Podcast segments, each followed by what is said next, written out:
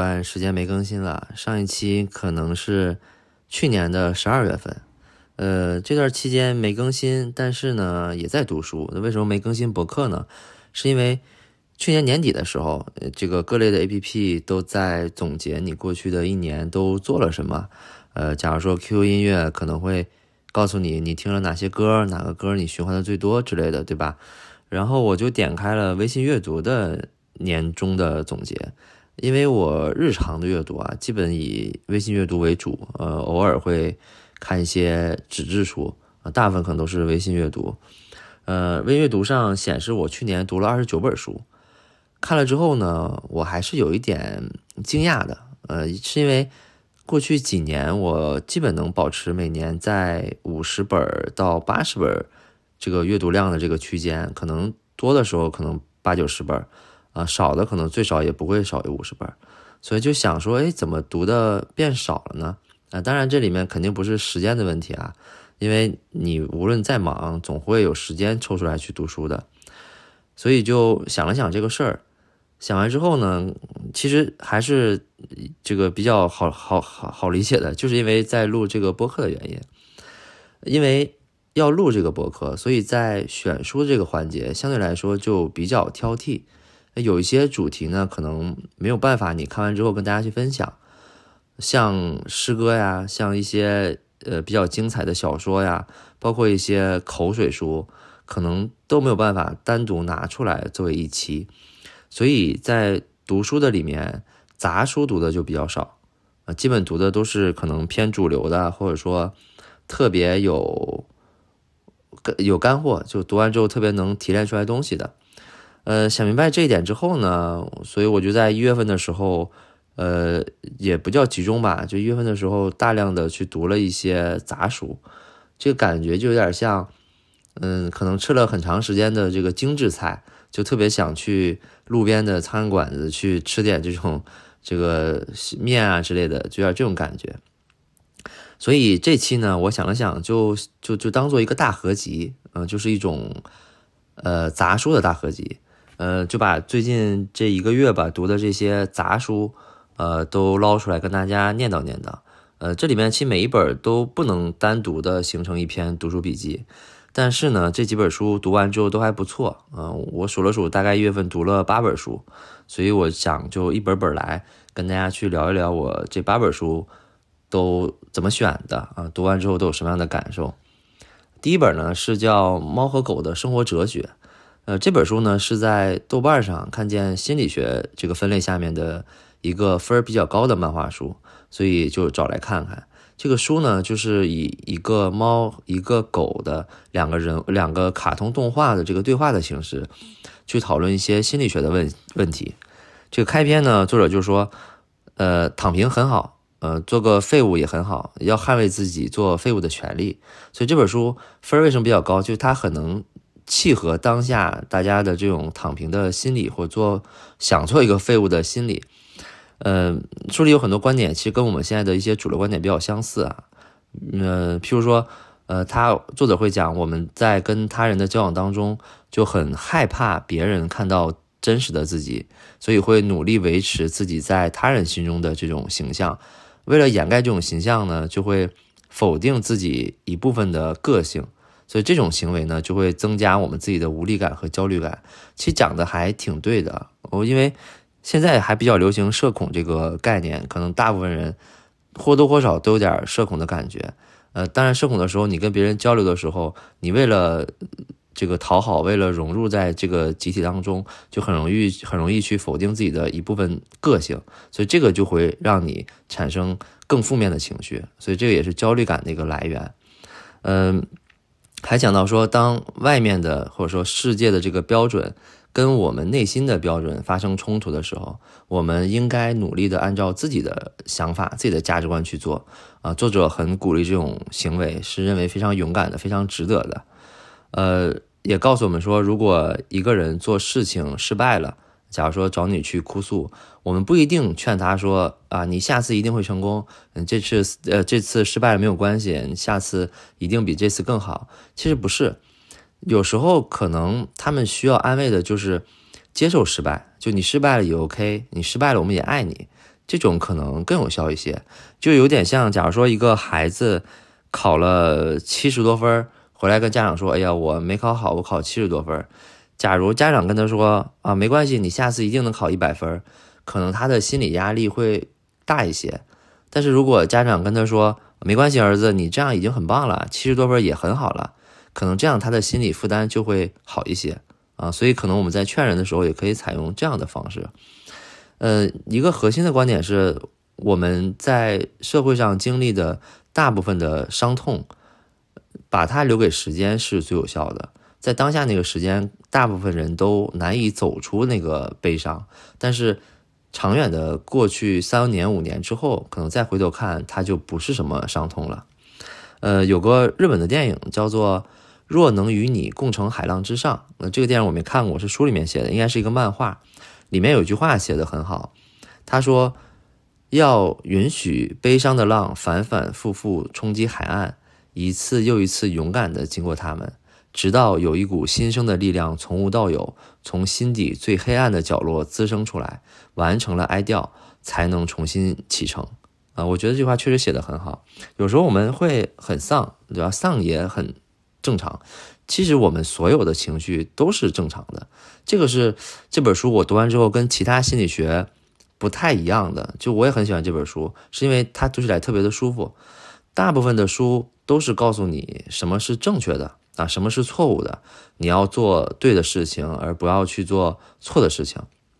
而这本书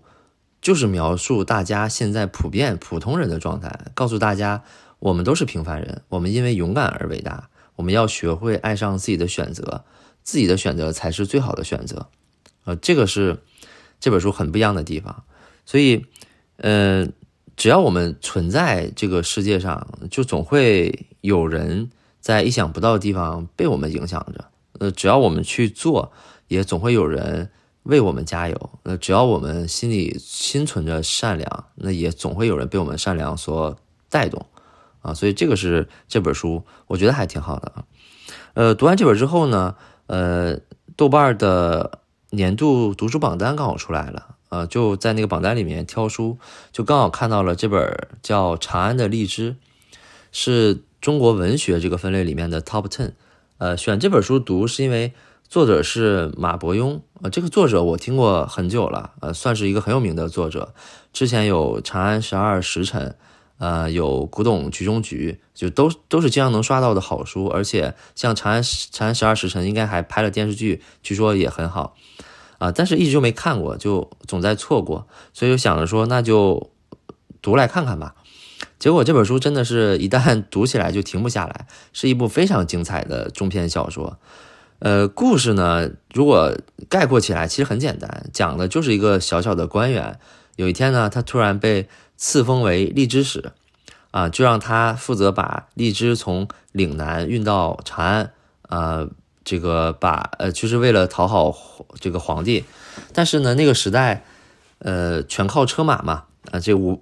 岭南和呃长安的距离大概有五千公里，所以这个路怎么走，这个东西怎么怎么运？因为我们知道荔枝又是比较很容易坏的，怎么才能不烂掉啊？所以他就主要在讲这个事情，各种一些小的小品的设计，一些小的呃段落反转的设计还是挺有趣的。呃，书里面因为。这个人是个官嘛，所以也讲了一些做官的道理。有句话我还挺喜欢的，他说：“做官之道，无非三句话：和光同尘，好处均沾，花花轿子众人抬。”呃，就是还我觉得这个这句话放在职场里面也很对的。还还还有一一句话也很也很触动啊，他说：“流程是弱者才要遵循的规律啊，都是很对，很很戳人的。”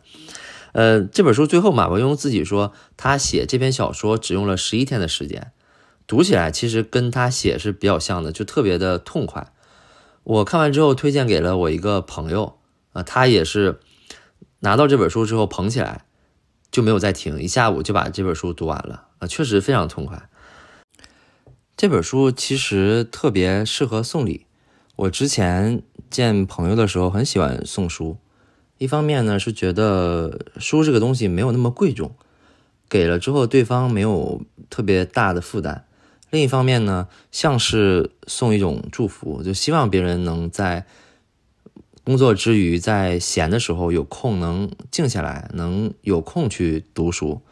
呃，我还会根据对方的性格呀、他的经历啊去选对应的书。呃，我觉得自己还算比较用心的，但是后来也觉得这个事儿不太好，有一点强加别人的意思啊，好像我在教他做事儿，好像我要告诉他他要读这个书，而且有的时候有的书很厚啊，给没有那么爱读书的人可能会带来一些压力。我之前挺喜欢的一本书叫《棉花帝国》，我送给了一个朋友，但那本书就特别厚，而且开本也比较大。拿起来就有点像字典的感觉，我我送完之后我也在想说，我知道他没有那么爱读书，这个他拿到之后会不会觉得很有负担？好像读也不是，不读也不是，所以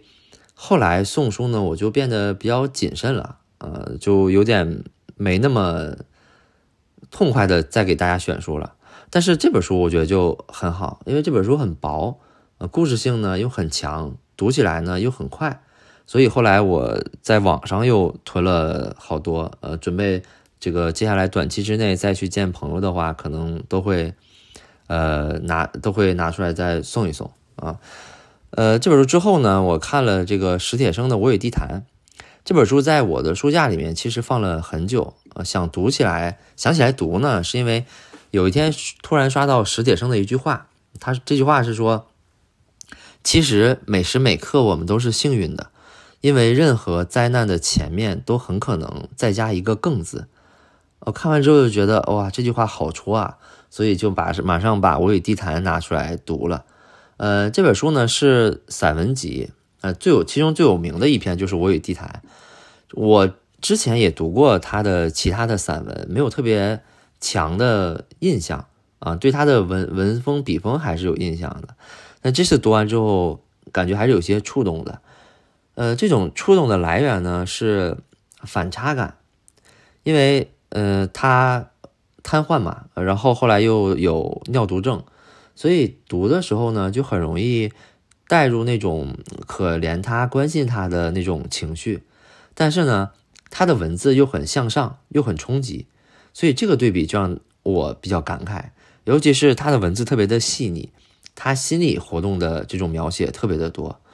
当你。刚准备替他觉得，哎呀，他的生活好艰难呀，他就会写出来一句：这个千万别把人和意义分割开来理解，不是人有欲望，而是人际欲望。这个欲望就是能量，是能量就是运动，是运动就走去前面或者未来。就你很难想象，这是一个坐轮椅坐很久的人能写出来的句子。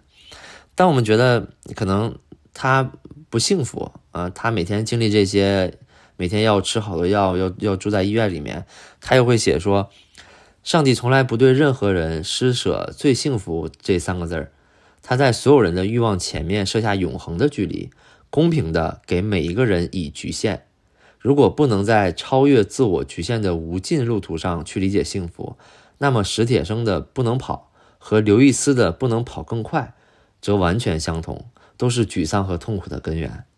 所以你一旦这个把你的情绪带入之后，会觉得这本书读完触动太大了。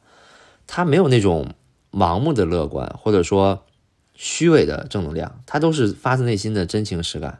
所以这本书读完之后还也还挺喜欢的。呃，读完之后呢，就到春节了，嗯，就准备回老家过年。嗯，因为回老家是整体的这个氛围是比较嘈杂的，所以当时就想说选一些。不太严肃的书来读，嗯，就你旁边坐着什么李婶、王叔的时候，你一边跟他们说，呃，你在干嘛？可能你精神头回来之后还能接着读下去的这种没那么严肃的书。刚好有一个朋友，他说，哎呀，春节期间他准备读读两本书，叫《建筑也可以很好玩》，然后我就翻了翻，呃，发现确实符合前面说的不太严肃的定义，啊，所以就开始看了。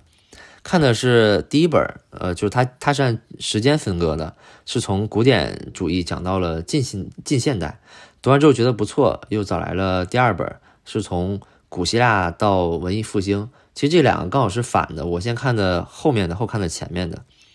呃，这个作者是一个九零后，是一个建筑师，啊，他就把那种类似于像公众号的风格，呃，这种漫画的这种形式和政治相结合啊。为什么说流行巴洛克了？为什么又流行洛可可了？啊，为什么又流行文艺复兴了？啊，基本上都是跟当时那个社会谁说了算来决定的。呃，统治者或者说上流社会这个上层的阶级喜欢什么，基本上这个建筑风格就是什么。其实想了想，现在也是一样的啊。我们到一个新的城市去看，这个城市的摩天大楼多不多？啊，这个奇怪的建筑多不多？新区多不多？也都是有规划者个人的喜好在里面的。像我们看那个角斗场怎么来的？啊，为什么欧洲只有某些地方有角斗场，而不是说就是这个各个地方都有？或者说为什么亚洲没有？呃，是因为。回到当时的那个历史背景里，在古罗马的后期，奴隶制的社会产生了特别多的无业游民。为了这个集权者啊，为了安抚这些政府的呃不社会的这些不安定的因素吧，所以统治者们就在罗马城内建造了很多的呃给这些人玩的免费的娱乐设施，然后来取悦他们，呃其实或者说来消耗他们的这些精神吧，然后来获取安宁。呃，角斗场就是为这个事儿而诞生的，所以理解了这个事儿，就发现为什么只有罗马有，别的地方没有角斗场。类似的案例其实也有很多，像资本主义的发展促成了这个城镇化，促成了人往集往集中的这个地方去，所以就有了火车站，就有了百货大楼啊，有这样的建筑形式。呃，后来在随着新的一些技术的一些工艺的发展，又促成了高层建筑的设计等等，啊，所以这个书里也提到说，为什么我们要懂一点建筑，就有点像我们去看梵高的画一样。如果我们拿出一批一一这个一幅梵高的画，我们只看他的作品，无论是颜色、是构图，还是他个人的技巧，其实在任何维度，我们都很难把他当做一个绘画的大师。但是我们回到历史当中，当我们了解梵高这个人之后，再看他的作品，可能就会有不一样的理解。所以对建筑也是，读了呃读了之后就觉得其实建筑还挺有趣的，所以还是希望大家可以去读一读这本书。呃，这本读完之后呢，我就在微信的那个阅读榜单上就刷书，然后就有一本叫《离婚律师都知道的》，这个推荐度很高。嗯，我也就开始读，呃，读一读觉得挺有趣的，就读完了。呃，作者呢是一个抖音的大 V，具体叫啥我忘了，讲的是很多婚姻的这个案例，基本都是离婚的。呃，很吸引人的点是，很多我们认为都是常识的东西，在法律层面其实可以被颠覆的。例如说，婚前财产，如果女方没有钱啊，男方有很多钱，结婚之前。女方自愿的签了这个婚前协议的界定，说我呃放弃所有的男方的资产，呃离婚的时候我也不要男方的资产。但是如果他们形成婚姻关系之后，未来真的离婚了，这个女方能不能拿到男方的资产？是能的啊，当然不是五五分啊，是能的。但是这么讲起来比较简单啊，实际的案例是结合。双方的经历结合，双方假如说有没有共同养育孩子啊，有没有共同经营公司啊等等一系列的事情来综合判断的，但还是有一些不一样不一样的思考。呃，再比如说，假如女方嫁给了一个富二代啊，生了娃，呃，这个男方呢住两千万的房子啊，开两百万的两百万的车，每个月可能消费两三万，但是呢。他可能本职是一个公务员，他一个月的月薪，假如说是三千块钱，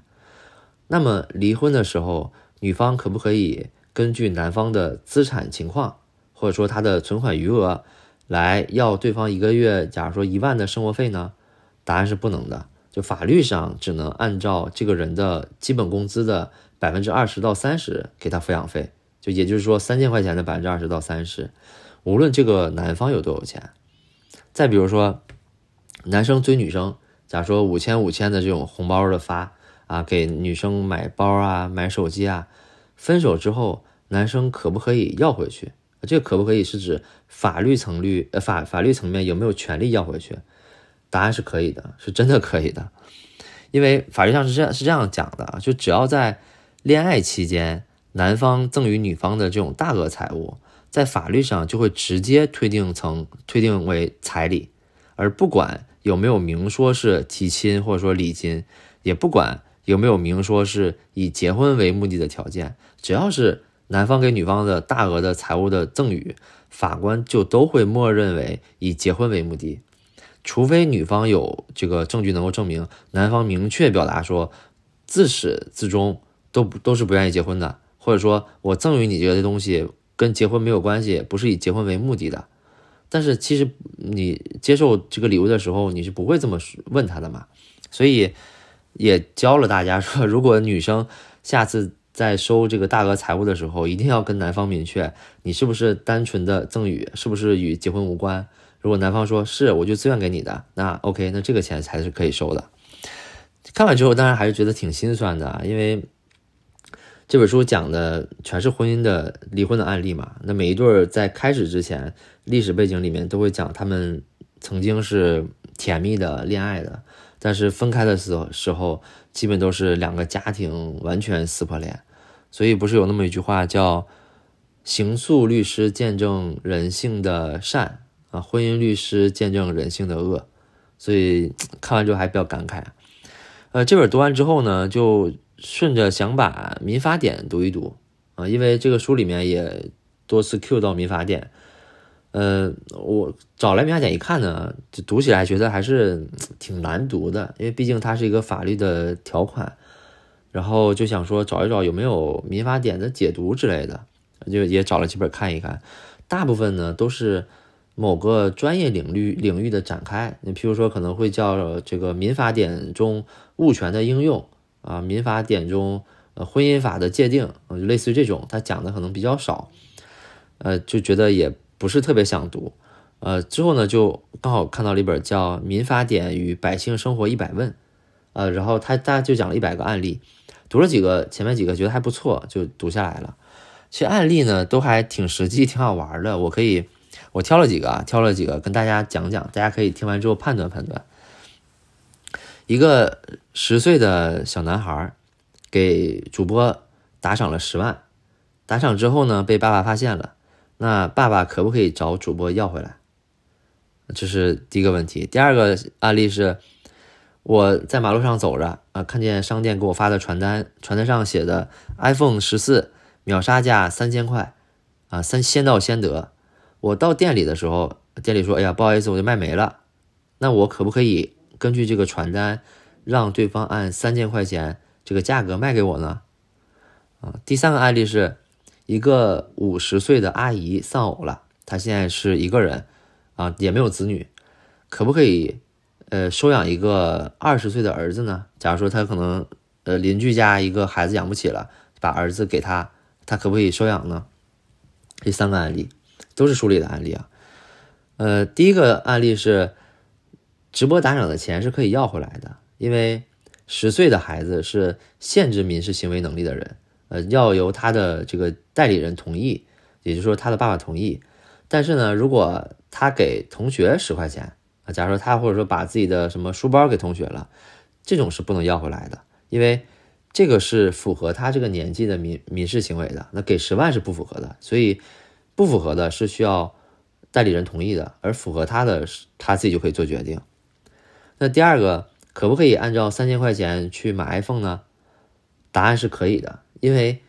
传单在法律上是一种邀约的行为，除非他在传这个传单上写清楚限量十部，并且他还要证明说确实已经售给了十个人，已经卖出了十部，要不然如果他这么写。是，其实是可以的。当然，我们可能更多实际生活的案例就会写这个最终解释权归商家，这个就是他的一个躲避的安全条款啊。第三个，可不可以收养二十岁的儿子呢？答案是不可以的，因为收养无关系的异性子女年龄要相差四十岁这个也是之前不太知道的。呃，书里面还有就是九十七个类似这样的例子，呃，所以还挺有趣的，可以翻翻看啊。呃，期间又这个穿插读完了两本算科普书吧，一本叫《运动解剖书》，呃，一本叫《日本料理完全图鉴》。呃，解剖书这本书读起来比较吃力，有点像教材，嗯，特别多的这种专业的词汇，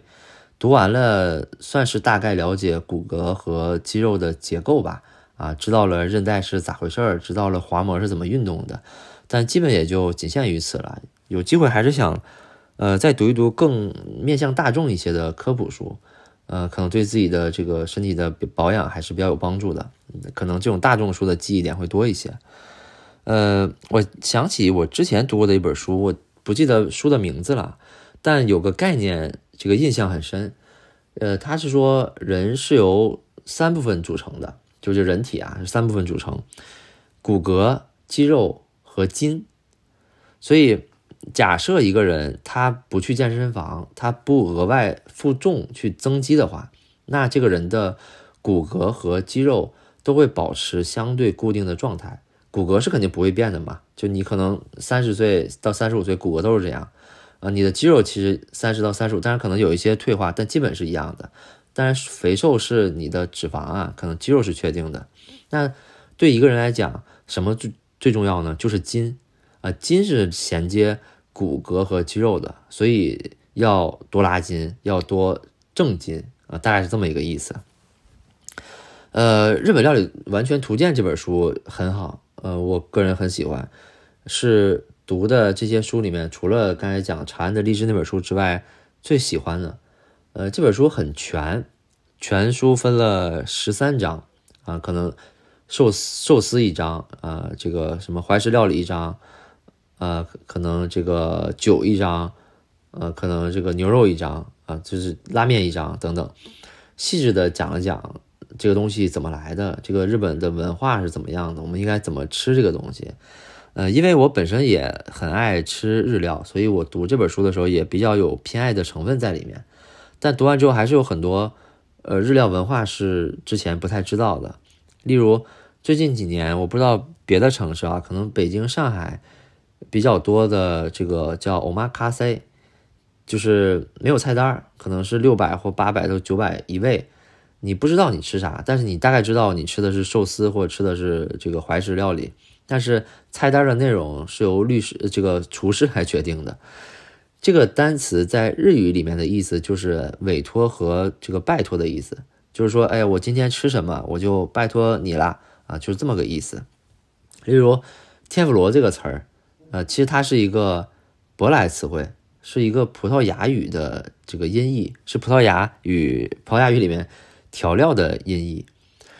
好的天妇罗呢，不是炸熟的，而是油把蔬菜和面糊里面的这个水蒸气逼出来，这个蒸汽来蒸熟的。所以好的天妇罗会里面没有油，会特别嫩，而外面会特别的脆。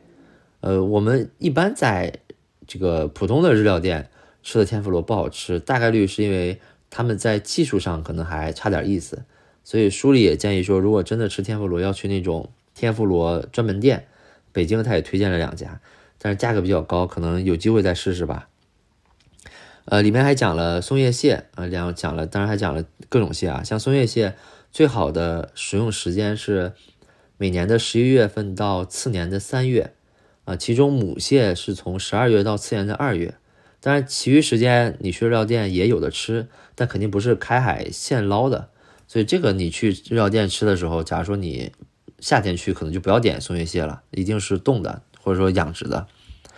呃，所以书里这种知识还挺多的，每一种分类讲的特别清楚，我觉得还挺受用的，可以吃的更明白吧。啊，包包括他还会讲金枪鱼，呃，最瘦的叫刺身啊，肥一点的叫叫呃中中腹和大腹，然后因为它的血是酸的，所以吃起来肉会有酸味儿啊等等。就可能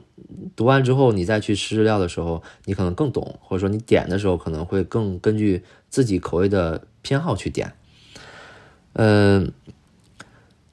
其实书里在每一节后面都推荐了一些北京和上海的日料店啊，基本上我看了下，都是大众点评的高分的店铺，有一些也是黑珍珠之类的，但是。好的日料人均都比较高，所以我也不在这个里面推荐了。如果感兴趣的，可以找这本书来读读看。OK，那以上差不多就是我这一个月在读的杂书了，呃，也顺便每一本都分享了自己选书的经历。看似都是千奇百千奇百怪的书，很多读起来还是有原因的。呃，这几天在读的一本准备单独录一期播客的书，叫《重新理解企业家精神》，是经济学家张维迎的书。目前大概读了二分之一吧，呃，还不错，还挺好的。呃，有很多观点，有很多收获，我觉得很适合拿来跟大家分享的。呃，可能二三月份也会继续再读一些杂书吧。可能在播客这个层面，想的是分成三类内容吧。一类可能是今天这种形式的杂书，呃，可能一两个月来发一次，作为选书的推荐吧。啊，留一些记忆点。呃，第二类呢，可能是读的一些好书，可能跟之前去年是一样的，单独去录一期啊，值得细细琢磨啊，对我自己可能在呃思维上有比较大的帮助的。呃，第三类呢，可能是邀请朋友来一起聊书啊，这个可能算是一种新的尝试吧，因为是一个朋友提及的，他听了播客之后说，哎，可不可以到你的录一期，我们一起聊聊我们共同喜欢的某本书？我觉得挺好的呀，就为什么不呢？啊，既然可以聊到，为什么不尝试这种呢？啊，当然，去年是因为时间的关系没有一起约上。今年如果 OK 的话，可能也会做几期的尝试吧。嗯，说到底也没有什么特别的规划了，也不是一个要怎么样的播客。呃，初心呢就是想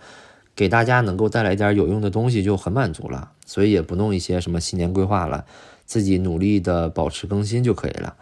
OK，那这期差不多就就是这样了。呃，按惯例，我们还是送书。那这期就送两本这个长安的荔枝吧，送给这期播客下面先留言的两个人啊。先留言之后，我我会